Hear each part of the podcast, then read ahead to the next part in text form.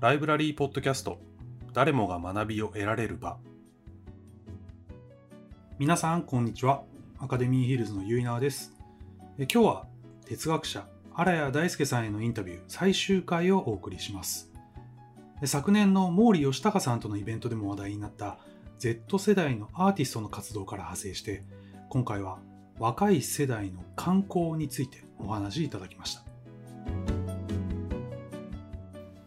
まあ、毛利義隆さんとのお話の中でも、まあ、これからの Z 世代の文化の作り方若い人たちの文化の作り方に対してすごく期待があるよねっていう話も盛り上がったと思うんですけども何か今有谷さんが注目されてるとか気にかかっている若い人たちの動きとか何かあったら教えていただけますか？そうですね。あの、まあ、あのよく言われることになっておりますけど、まあ、町宿ってその、うん、あの仙台の萩荘の方が中心になってやられているその町宿プロジェクトみたいなのがありますと。それはその,、まあ、それそのいろんな地方に、まあ、旅をして単に今までの観光とは違ってその観光地に回って楽しんでっていうような感じよりもそのその町の、まあ、人々の生活っていうのを楽しむための宿っていうだからその宿の人はその地域の人とつながっていてそこの宿に泊まると、あ、いろんなこういうふうなことでこういうふうにやってる人がいるよみたいな感じで紹介してくれてそこを回ることによってまあ観光っていうのとちょっと違うような形で体験ができるっていうふうな仕組みが、まあ、やってる人がおりますよね。そういうふうな形のその地域経済みたいなものを体験するそのそれはその、まあ、普通に普段の生活をしているその資本主義的なあの形と違うものをその場で体験できるっていうふうなのが結構人気を博してる。なるほどでもそれってもしかしたら我々が普段まあ日常生活とか、まあ、年に何回かする観光とか旅行とかに実は求められてることだったりとかもしますよね。ますよね。うん、まあ、実際そのあの外国人でやってくる人もあのなんかいわゆるその観光地を回るっていうよりも地元の居酒屋とかなんか地元の人が行くようなところを、うん、あのまあ、それこそ Z 世代の,、あの外国人とかがやってきてますよね。その僕高円寺に住んでるんですけど高円寺のなんか割とそのなんていうかな素人のなんていうんですけど、うん、すごくあの、まあ、コアな形のとこわざわざ選んで、はい、そのまあ、ベッド、まあ、飛び取りのすごい汚いベッドを買っていたりするんですけど、はい、あのまあ、そういうふうなところにと、まあ、あの割とあの高学歴の子が選んででそこでなんかそこでやってるななんとかバーっていうバー、うん、そのバーバーテンにじゃ立っていうの言われてなんかその人が一日転調する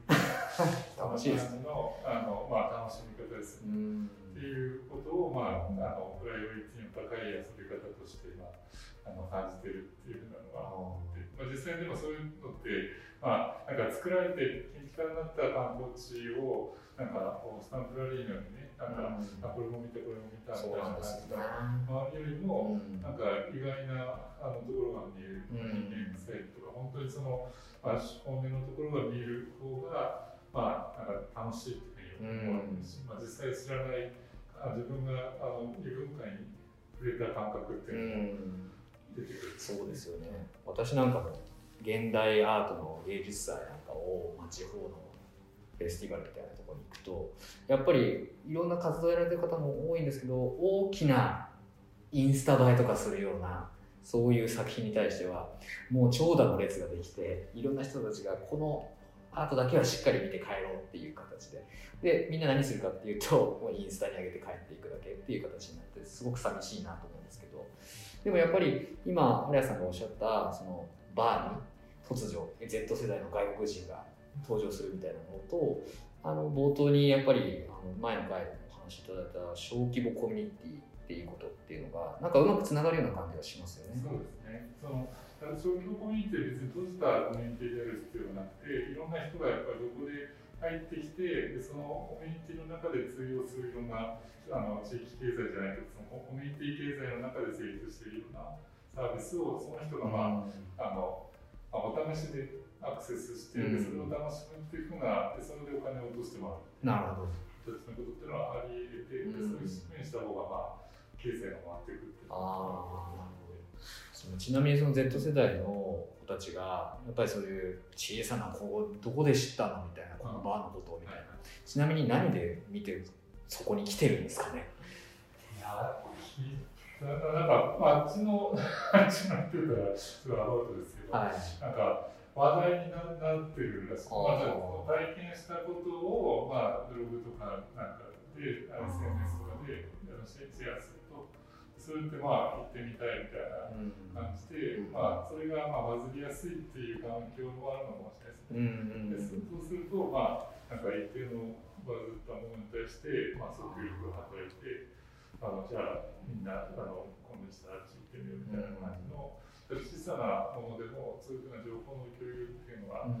目がこう広がってくることによって全然その情報の発信力っていうのが違ってくる。なるほど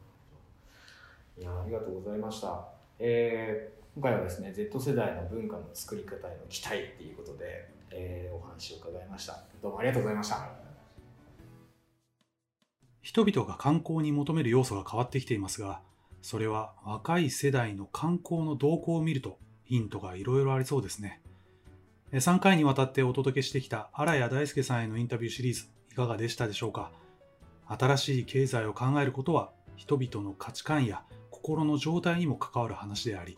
若い世代の動きにヒントがあることも分かりました。えライブラリーポッドキャストでは今後も登壇者インタビューなどを取り上げてまいります。どうぞお楽しみに。